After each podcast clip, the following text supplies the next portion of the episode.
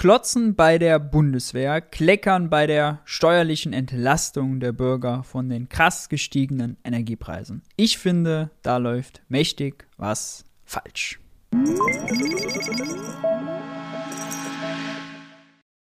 Hi und herzlich willkommen bei Geld für die Welt. Ich bin Maurice und auf diesem Kanal dreht sich alles um die Frage, wie geht progressive Wirtschaftspolitik. Aus dem Grund sprechen wir in diesem Video nochmal über die zwei brennendsten Themen der Zeit, wenn man so will. Die 100 Milliarden Euro für die Bundeswehr und die krass gestiegenen Energiepreise im Zusammenhang mit dem abscheulichen, fürchterlichen und völkerrechtswidrigen Angriffskrieg Putins auf die Ukraine. Ich habe zuletzt in diesem Video ja schon mal ausführlicher auch was zum äh, zu der Schuldenbremse und den 100 Milliarden Euro für die Bundeswehr gesagt. In diesem Video hier schauen wir uns mal ein sehr sehenswertes Interview von Christian Lindner dazu an. Herr Lindner, über die bereits vereinbarten Entlastungen für die Bürgerinnen und Bürger angesichts der neuen Inflationszahlen, wo kann der Staat die Menschen noch unterstützen und entlasten? Wir haben ja, wie Sie gerade schon kurz angedeutet haben, ein Paket beschlossen, das noch nicht in Kraft ist, das also die Menschen noch nicht spüren können, das aber zur Jahresmitte wirksam werden wird.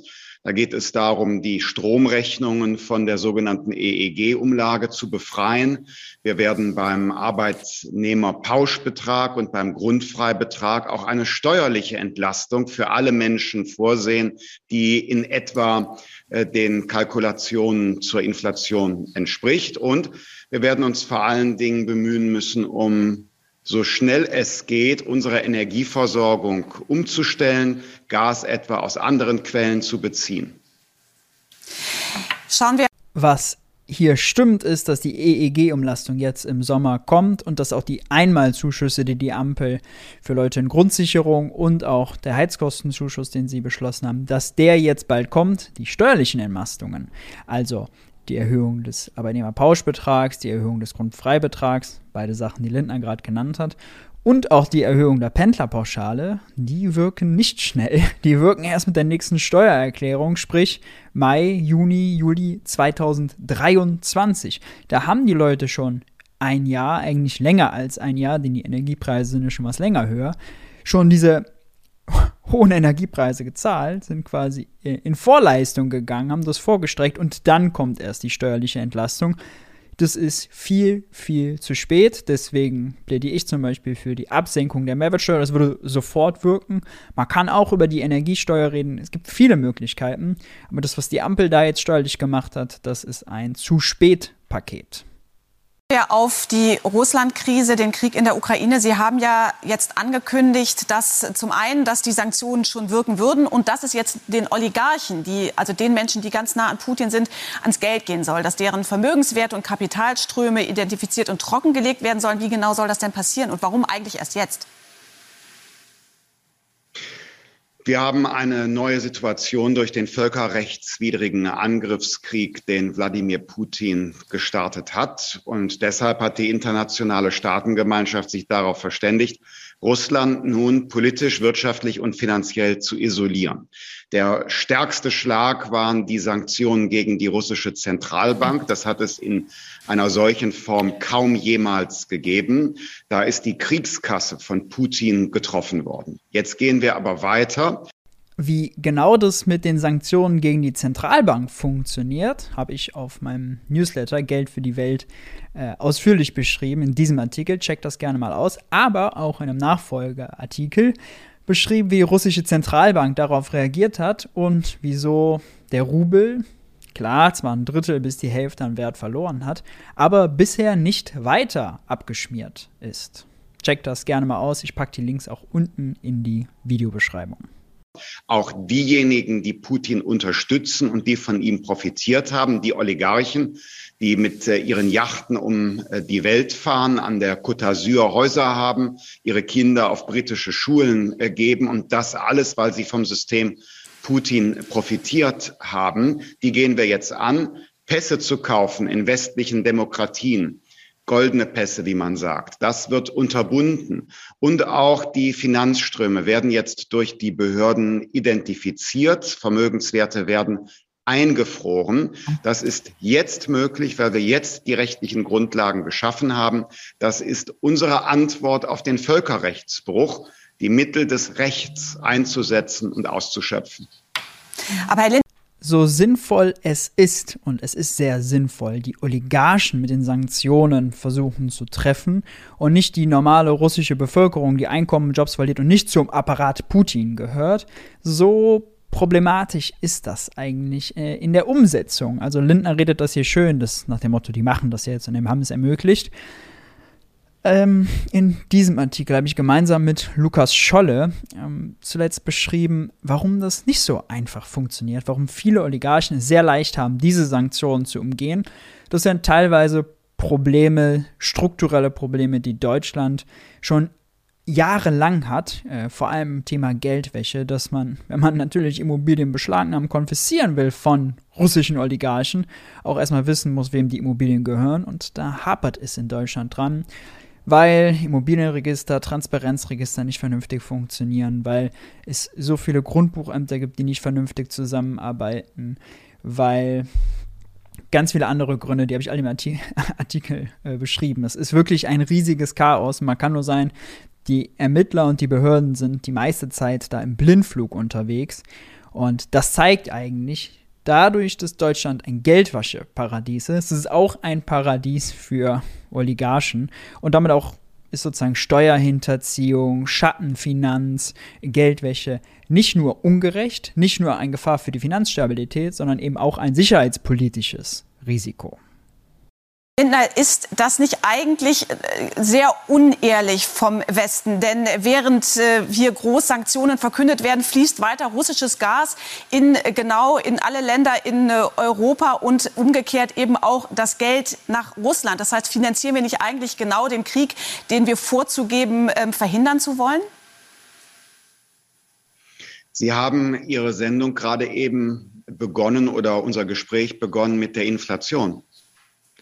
Und das hat natürlich eine, äh, einen Einfluss, was wir in der Ukraine an äh, Kriegshandlungen sehen, auf die Energiepreise. Und natürlich haben die reduzierten Lieferungen der letzten Zeit Auswirkungen auf die Preise. Auch die Erwartungen für die Zukunft erhöhen die Preise. Und deshalb ist die Position der Bundesregierung, wir äh, erhöhen den Druck auf Putin, wir isolieren Russland maximal.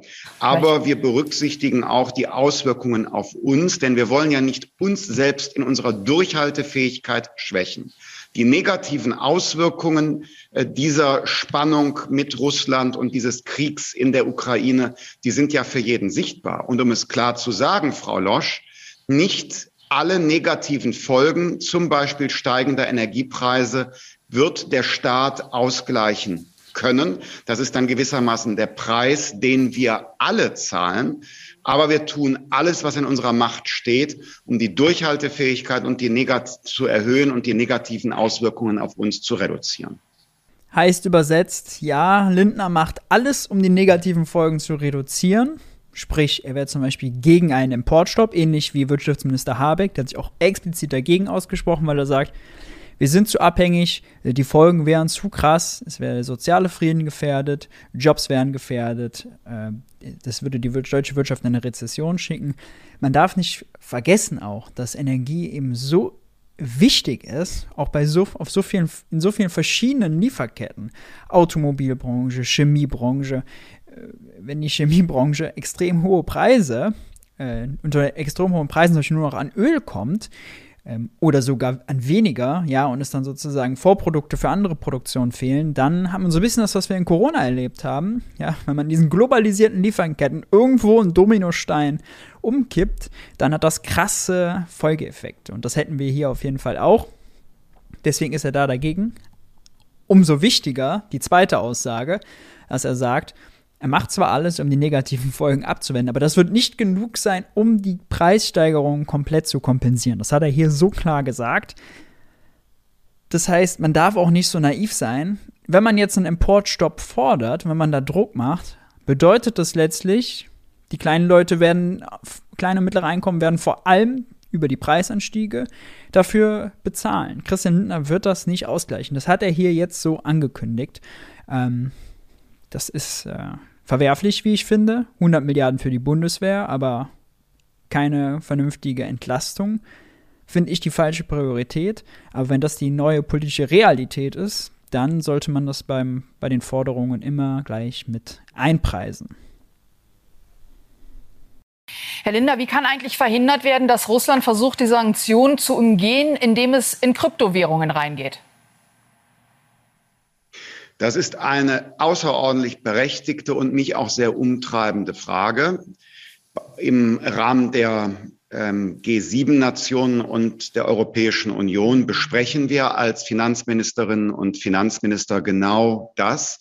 Ich kann aus verschiedenen Gründen äh, jetzt darüber nicht öffentlich sprechen, aber das Thema äh, ist bekannt. Und äh, an diesem Thema wird ebenfalls gearbeitet. Ich unterstreiche nochmal, es geht darum, Russland maximal zu isolieren, politisch, wirtschaftlich und finanziell.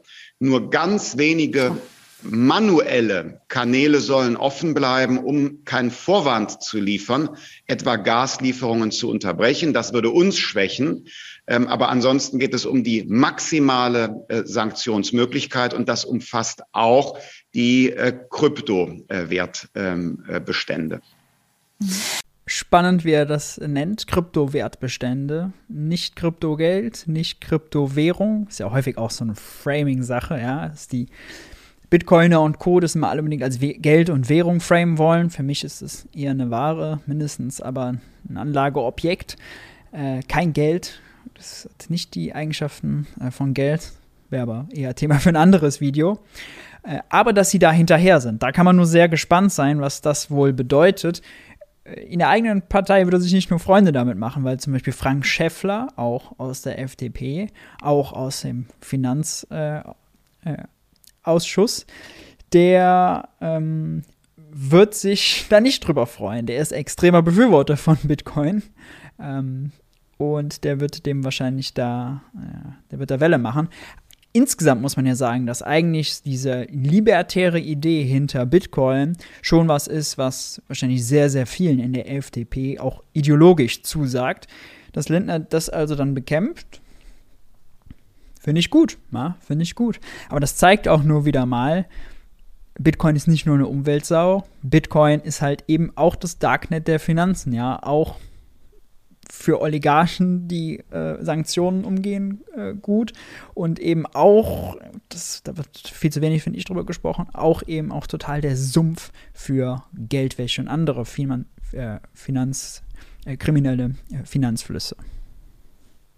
Bundeskanzler Olaf Scholz hat am Sonntag bei seiner Regierungserklärung von einer Zeitenwende gesprochen auch für Deutschland, was auch ähm, jetzt unseren, ähm, unsere Sicherheitssystem eigentlich auf neue Füße gestellt werden muss. Die Bundeswehr soll jetzt 100 Milliarden zusätzliches Geld bekommen. Woher kommt denn das Geld?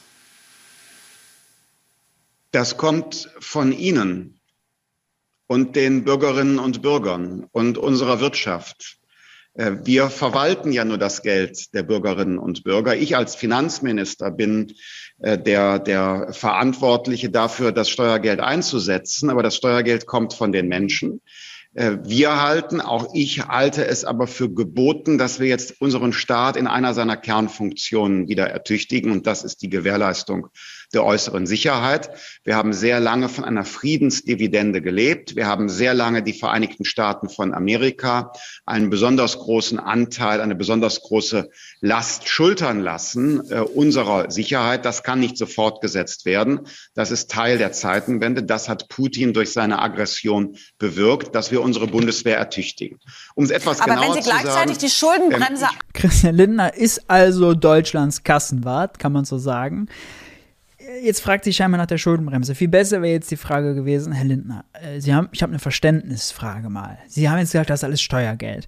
Wenn Sie aber ja Schulden machen, heißt das nicht, Sie geben viel mehr Geld aus, als Sie über Steuern einnehmen? Was ist das für ein Geld? Wo kommt das her? Hm? Und dann müsste er mal erklären. Naja, schauen wir mal, was er zur Schuldenbremse sagt. Einhalten wollen, Herr Lindner, dann müssen Sie das Geld ja irgendwo anders wegnehmen. Wo soll das denn dann weggenommen werden?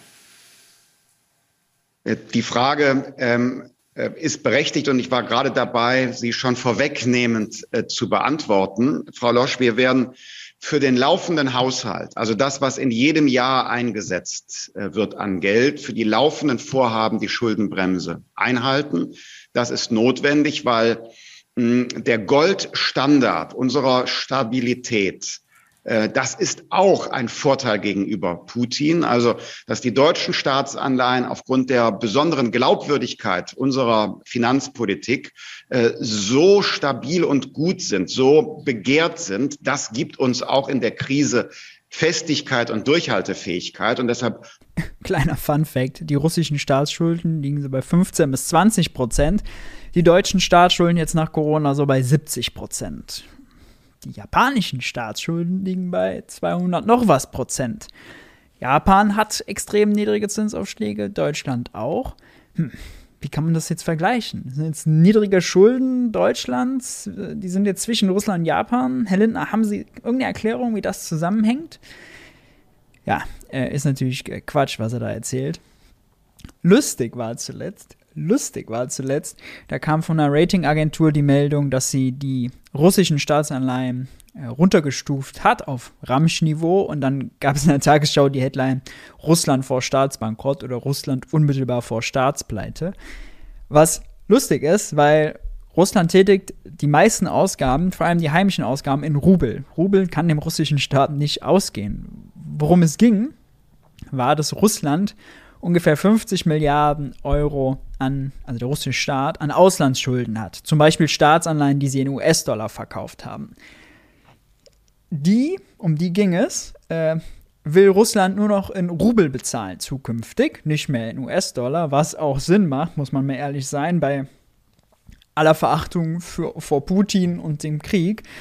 Aber wir haben ja die Fremdwährungsreserven der russischen Zentralbank eingefroren. Also die Bankguthaben, die sie bei der Fed, der amerikanischen Zentralbank oder bei der EZB, der europäischen Zentralbank hatten, eingefroren. Ja, haben wir ihn quasi weggenommen, stillgelegt. Gleichzeitig diskutieren wir noch darüber, äh, dass die keine Euro und Dollar mehr bekommen, indem wir deren äh, Öl und Gas kaufen. Die USA zum Beispiel ein Ölembargo verhangen. Die werden also keine US-Dollar mehr fürs Öl dahin überweisen. Auch die laufenden Devisenflüsse werden sozusagen gestoppt. Und jetzt wundert man sich, wir nehmen denen quasi das Guthaben, was sie sich über die Jahre erarbeitet haben, muss man sagen. sagen. Äh, denn sie haben uns ja dafür Energie geliefert. Wir haben einen Euro und US-Dollar bezahlt, das haben sie gespart und das sind eben die Guthaben, die Fremdwährungsreserven, die sie haben. Die nehmen wir den weg und dann kommt da so eine, so eine Empörungswelle in den deutschen Medien, dass Russland die, äh, die Anleihen nicht in US-Dollar bedienen äh, in, in US-Dollar bedienen wird, sondern eben nur in Rubel. Also, das, das fand ich irgendwie lustig. Und Staatsbankrott ist natürlich eine total verkürzte Headline, weil Russland wird in Rubel alles bezahlen können, was sie in Rubel bezahlen wollen. Ob es inflationär wird, und das wird es ziemlich sicher, weil Kriegswirtschaft unproduktiv ist und so weiter und so fort, ist eine andere Frage. Aber die ausstehenden Staatsschulden wird der russische Staat sicher in Rubel bezahlen können. Muss die Schuldenbremse eingehalten werden, ist auch Teil unserer Krisenresilienz, äh, ähm, unserer Wehrhaftigkeit für den laufenden Haushalt. Und im Grundgesetz abgesichert, speziell für die Bündnisfähigkeit, machen wir eine Aus Die Schuldenbremse hat unsere Wehrfähigkeit gesichert. Ah, warum braucht es denn jetzt auf einmal 100 Milliarden, nachdem die Bundeswehr, ich kann es nicht einschätzen, aber ja scheinbar marode ist, kaputt gespart wurde? Warum braucht es dann jetzt auf einmal 100 Milliarden? Hat vielleicht die Schuldenbremse damit zu tun, dass die Bundeswehr unterfinanziert war? Trifft es vielleicht nicht nur auf die Bundeswehr zu, sondern auch auf öffentliche Infrastruktur äh, in Deutschland? Kann vielleicht sein. Und das Zweite, kann es vielleicht sein, dass wir viel unsouveräner heute sind, weil wir uns zum Beispiel nicht vom russischen Gas, vom russischen Öl, von russischen Kohle, Kohle lossagen können, weil wir in der Vergangenheit zu wenig in Wind und Solar investiert haben, weil wir also deswegen nicht, noch nicht, noch zu abhängig sind. Äh, ist das nicht ein sicherheitspolitisches Risiko? Ich habe in letzter Zeit aus allen Parteien gehört, Energiepolitik ist auch Sicherheitspolitik. Ja, aber wenn Energiepolitik unter Schuldenbremse leidet, dann stärkt doch nicht die Schuldenbremse unsere Wehrfähigkeit. Herr Lindner, da müssen Sie Ihre eigene Narrative, glaube ich, nochmal überdenken. Da verheddern Sie sich, da verlaufen Sie sich. Ausnahme von der Schuldenbremse, so muss man sich das vorstellen. Dieses Sondervermögen ist eine Ausnahme von der Schuldenbremse für einen speziellen Bereich, verteilt über einige Jahre. Und dann wird das wieder zurückgezahlt äh, werden über den laufenden Staatshaushalt, vermutlich äh, beginnend Ende dieses, Anfang des nächsten Jahrzehnts. Herr Linder, Sie sprechen ja als Bundesfinanzminister. Wenn man jetzt äh, ein bisschen auf die Reaktionen der an dieser Regierung mitbeteiligten anderen Parteien schaut, bei der SPD zum Beispiel, aus der linken Seite der SPD kommen da schon die Ersten, die sich dagegen wehren. Und von der Fraktionsvorsitzenden der Grünen Dröge heißt es zum Beispiel, dass angesichts der aktuellen Lage niemand seriös vorhersehen kann, ob das mit der Schuldenbremse so klappt, wie Sie es gerade ja gesagt haben. Agieren Sie da gerade unseriös?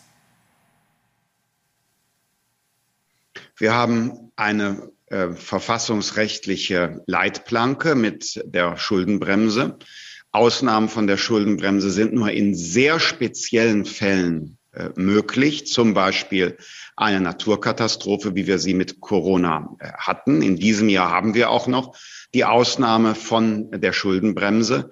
Ich kann nicht sehen, dass es einen Anlass dafür im nächsten Jahr noch geben wird. Ähm, eine wirtschaftliche ähm, Schwierigkeit äh, aufgrund äh, der Spannung mit Russland, das ist nicht automatisch ein Grund, die Schuldenbremse des Grundgesetzes aufzuheben. Und wie ich gerade schon ausgeführt habe, die Stabilität der deutschen Staatsfinanzen ist in normalen Zeiten ein Gebot der Generationengerechtigkeit. In diesen Krisenzeiten ist die Stabilität unserer Staatsfinanzen Ausdruck unserer Wehrhaftigkeit, weil wir immer wissen können, wir sind so seriös, so stabil, so substanziell stark aufgestellt, dass wir immer noch Reserven hätten, weil die internationalen Kapitalmärkte Deutschland vertrauen. Mit mir als Finanzminister wird es keine Gefährdung dieser Stabilität und dieser besonderen Vertrauenswürdigkeit Deutschlands geben.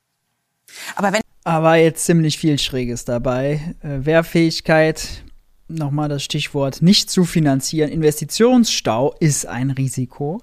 Das zweite ist, als die 100 Milliarden für die Bundeswehr angekündigt wurden, der, sind die Aufschläge, die Zinsaufschläge auf zehnjährige deutsche Staatsanleihen gesunken. Ja, das zeigt, die Kapitalmärkte können gar nicht genug von deutschen Staatsanleihen bekommen. Die wollen noch mehr haben. Die freuen sich jetzt darauf, dass es die 100 Milliarden gibt. Und die wollen noch mehr. Christian Lindner soll noch mehr Anleihen verkaufen. Christian Lindner soll noch mehr Schulden machen.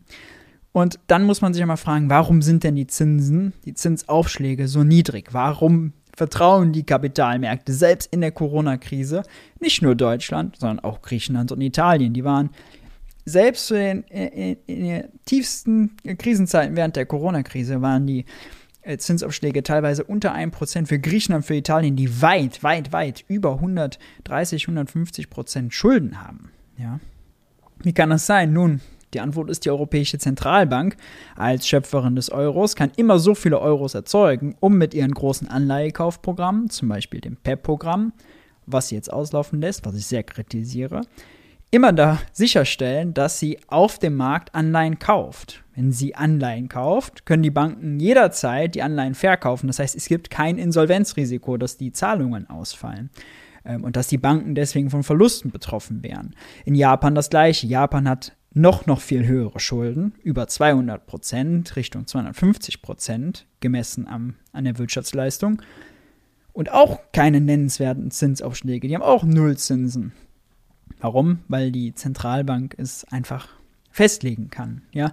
Äh, einmal legt sie den Zins fest, zu dem die Banken sich refinanzieren, zu dem sie also ein Guthaben bei der Zentralbank kommen. Und dann legt sie über ihre Geldpolitik, über wie viele Anleihen sie kauft, äh, über welche Sicherheiten sie verlangt von Banken, wenn sie sich Geld leihen. Über all das legt sie fest, wie denn letztlich die Zinsaufschläge für Staatsanleihen sind. Wenn die EZB Vollgas geben würde, wie sie es zum Beispiel mit dem PEP-Programm gemacht hat, das verstetigen würde, dann wäre das kein Problem. Dann könnten alle Mitgliedsländer der Eurozone, der Euro wäre nicht knapp, sie könnten Staatsanleihen verkaufen, ohne fürchten zu müssen, dass irgendwann die Kapitalmärkte, wie damals wie in Griechenland, ausflippen und dann höhere Zinsen verlangen. Heißt, was Christian Lindner hier behauptet, dass es die deutsche Solidität und die Schuldenbremse und sonst was wären, die dafür sorgen, ähm, äh, dass die Kapitalmärkte uns so vertrauen, ist auch nur die halbe Wahrheit, denn die EZB ähm, macht einfach einen guten Job und Deutschland ist einfach groß und wirtschaftlich stark und politisch mächtig. Und alle Banken, die die deutschen Staatsanleihen kaufen, wissen, die werden schon nicht ausfallen. Im Zweifel drückt die EZB aufs Knöpfchen und springt dafür ein. Und das kann sie auch, weil die EZB, das hat sowohl EZB-Präsidentin Lagarde als auch ihr Vorgänger Mario Draghi mehrmals gesagt, der EZB kann der Euro nicht ausgehen. Warum? Nun ja, sie ist die Schöpferin des Euros. Hm. Wenn ich Sie gerade richtig verstanden habe, Herr Lindner, sagen Sie ja, dass äh, zum Beispiel diese 100 Milliarden, die da jetzt äh, in die Bundeswehr investiert werden, Anfang des nächsten Jahrzehnts zurückgezahlt werden sollen. Das heißt, Sie schieben das doch eben anderen kommenden Regierungen und Generationen zu. Es ist eine Aufgabe, der wir uns stellen müssen, weil über 15 Jahre die Bundeswehr vernachlässigt worden ist. Und eine Vernachlässigung, die 15 Jahre gedauert hat, das vermag selbst der Finanzminister Christian Lindner nicht in ein oder zwei Jahren aufzuholen. Das ist schlicht nicht möglich. Ist übrigens auch deshalb nicht möglich, weil das Großgerät, das jetzt neu beschafft werden muss, gar nicht sofort lieferbar ist. Also macht es, wie ich finde, Sinn, mit diesem Fonds über mehrere Jahre verteilt, diese zusätzlichen Ausstattungs- und Befähigungsinvestitionen vorzunehmen und dann, sobald dieser Prozess abgeschlossen ist, über einige Jahre das dann auch abzufinanzieren aus dem laufenden Haushalt. Ich glaube, das ist das Verfahren, das wir in dieser Situation wählen müssen, weil wir eben nicht aus dem laufenden Haushalt aktuelle Vorhaben finanzieren, sondern in einem großen Schritt das nachholen müssen, was so lange vernachlässigt worden ist. Herr Linder, während wir selbst im Handelsblatt wurde das kommentiert mit genau das zeigt, die irrsinnig, wie irrsinnig politisch und ökonomisch die Schuldenbremse ist. Dass nicht mal die ureigenste Aufgabe des Staates, die Verteidigung, vernünftig finanziert werden kann und dass man das jetzt mit einem Trick, nichts anderes ist es, dass äh, dass dieses Sondervermögen Bundeswehr eben ins Grundgesetz geschrieben wird. Damit kann man nämlich einen schönen Satz hinzufügen, wird nicht auf die Schuldenbremse angerechnet. Äh, nichts anderes ist es. Es ist ein Trick, der die ganze Irrsinnigkeit der Schuldenbremse zeigt. Und das sollte Lindner sich eigentlich eingestehen, aber auch um diesen Mythos kurz aus der Welt zu räumen, dass das zukünftige Generationen belastet. Man kann darüber streiten, braucht die Bundeswehr jetzt wirklich die 100 Milliarden oder nicht? Ist das politisch richtig, ja oder nein? Das kann man machen. Was man allerdings immer bedenken muss, fiskalpolitisch ist, das gilt, die Ausgaben des einen sind die Einnahmen eines anderen. Die Schulden des einen sind die Vermögen, die Geldvermögen eines anderen. Das heißt, wenn der deutsche Staat, wenn Christian Lindner jetzt hier 100 Milliarden Euro Schulden macht für die Bundeswehr und das Geld ausgibt, dann fließt es in die Privatwirtschaft. Ja, es fließt vielleicht nicht zu den tollsten Firmen, die wir wollen, das ist sozusagen die politische Komponente, aber ökonomisch schafft es dort neue Aufträge, schafft Arbeitsplätze, schafft Einkommen. Die Leute, die das Einkommen beziehen, tragen es zum Friseur, zum Supermarkt und so weiter. Das Geld, was der Staat hier über Schulden äh, finanziert, kommt als neues Geld in die Wirtschaft und sorgt da, schafft da neue Bankguthaben. Es stellt die Privatwirtschaft also besser. Wenn der Staat die Schulden wieder tilgt, dann zieht er das Geld wieder aus der Wirtschaft raus, was er jetzt neu reindrückt, das ist schlecht für die Wirtschaft. Dann haben die, äh, die Akteure der Privatwirtschaft auch weniger Kindern zu vererben. Ja?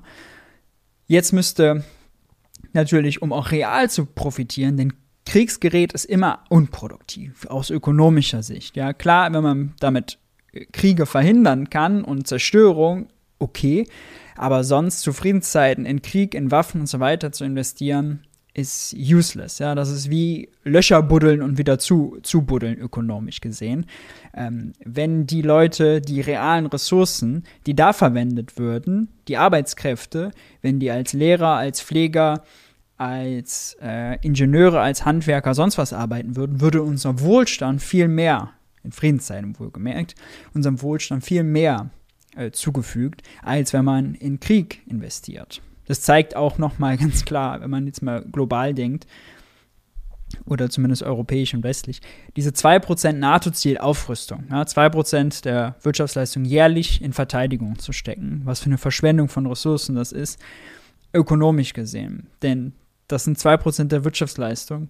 Das sind in Deutschland rund 80 Milliarden Euro mit den ganzen Arbeitskräften und Ressourcen da die in einer idealen Welt, die wir natürlich nicht haben, sehe Ukraine gerade, äh, in was Produktives gesteckt werden könnten. In Lehrer, Handwerker, Ingenieure, Pfleger, Forscher und so weiter und so fort, was ich gerade aufgezählt habe. Und deswegen ist, das muss man auch so klar sagen, Friedenspolitik und Sicherheitspolitik ein extrem krasser und großer Hebel für unseren Wohlstand und auch für progressive und gute Wirtschaftspolitik. Denn wenn wir die Leute woanders brauchen könnten und das Geld, dann wäre es nur sinnvoll, sich für Frieden, Diplomatie und so weiter stark zu machen, weil dann hat man da mehr Ressourcen. Dann uns, könnte es uns allen besser gehen. Ja. Die Welt ist natürlich nicht ideal, das wäre blauäugig zu denken. Wenn man schon eine Bundeswehr hat, sollte sie wenigstens funktionieren. Ähm, ja. Aber diese 100 Milliarden, das kann man auf jeden Fall festhalten, ist ein Trick, um die irrsinnige Schuldenbremse zu umgehen. SPD und Grüne sollten sich jetzt dafür stark machen, diese Schuldenbremse wenigstens anzufassen, wenn man schon ans Grundgesetz geht. Um die Schuldenbremse auszudribbeln, dann sollten doch wenigstens sich ehrlich machen. FDP hätte das wahrscheinlich Opposition genauso verlangt. Wenigstens ehrlich machen und die Schuldenbremse dahingehend ändern, dass diese Investitionen wenigstens schuldenbremsenkonform gemacht werden können. Dass man also nicht diesen Umweg gehen muss im Sondervermögen reinzuschreiben oder ins Grundgesetz, das wird nicht auf die Schuldenbremse angerechnet. Das wäre die zweite Umgehung der Schuldenbremse, milliardenschwere Umgehung innerhalb kurzer Zeit. Die 60 Milliarden für den Klimafonds waren es ja auch schon. Das ist ein Zweck, den äh, wir natürlich eher begrüßen als das bei der Bundeswehr. Wir sprechen, äh, geht das Bombardieren ukrainischer Städte weiter? Werden Menschen verletzt? Sterben Menschen? Mit welchen Gedanken schauen Sie auf die aktuelle Situation? Ich bin natürlich erschüttert angesichts der Bilder. Ich glaube, äh, wie wir alle. Äh, ich war in Kiew vor zwei Jahren und ich habe ein Land gesehen und Menschen getroffen, die sich für unsere Lebensweise und unsere Werte entschieden haben. Natürlich waren die noch nicht in allem äh, fertig mit dem Aufbau ihres Landes, der Demokratie und dem Rechtsstaat, aber die haben eine Werteentscheidung getroffen ähm, und haben Hoffnung gehabt, dass äh, es für sie einen Weg in Frieden und Freiheit in Richtung Europa und Westen gibt. Und jetzt sind diese Menschen in der Situation, dass sie um ihr Leben fürchten, um ihr Leben kämpfen müssen und dass sie ihre Freiheit wirklich existenziell bedroht sehen und verteidigen müssen. Für mich ist das eine äh, Inspiration und ich glaube, viele Menschen salutieren, so wie ich, vor dem Mut und dem Freiheitswillen des ukrainischen Volkes. Gut, das war Christian Lindner im Weltinterview. Ähm, natürlich macht der Krieg sehr betroffen, das will ich an der Stelle auch nochmal ausdrücken. Und es ist wirklich schwer zu fassen, wenn man diese Horrornachrichten liest und dann in Berlin in einer warmen Bude äh, sitzt und äh, zur Arbeit geht, ganz normal. Gut, ganz vielleicht, normal vielleicht nicht, weil Ukraine im Bundestag, da wo ich arbeite, natürlich auch ein krasses Thema ist. Aber ja, äh, Beileid auf jeden Fall da und äh, Gedanken da. Aber Christian Lindner, das kann man glaube ich sagen, um zum Ökonomischen zurückzukommen, er verheddert sich in seinen Widersprüchen und schön wäre es gewesen, wenn da eine zwei Moderatorinnen gewesen wären, die ihn noch mehr kitzeln, weil man merkt ja ganz klar, er kommt ins Schlittern, ja, der muss sich irgendwie rechtfertigen, hält krampfhaft an seinen alten Stories fest, die aber eigentlich nicht mehr funktionieren.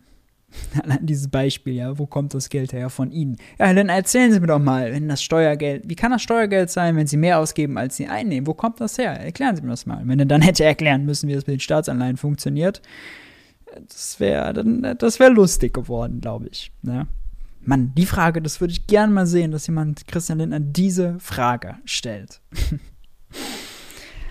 nun ja, nun ja, nun ja. Erlaubt mir nochmal den Hinweis auf den Geld für die Welt Newsletter. Da habe ich, äh, wie gesagt, zuletzt sowohl über die Oligarchensanktionen als auch die Zentralbanksanktionen, als auch einen ausführlichen, eine ausführliche Analyse der russischen Sanktionswirtschaft aus MMT-Sicht geschrieben. Findet ihr den Link dazu hier unter dem Video. Checkt das gerne aus.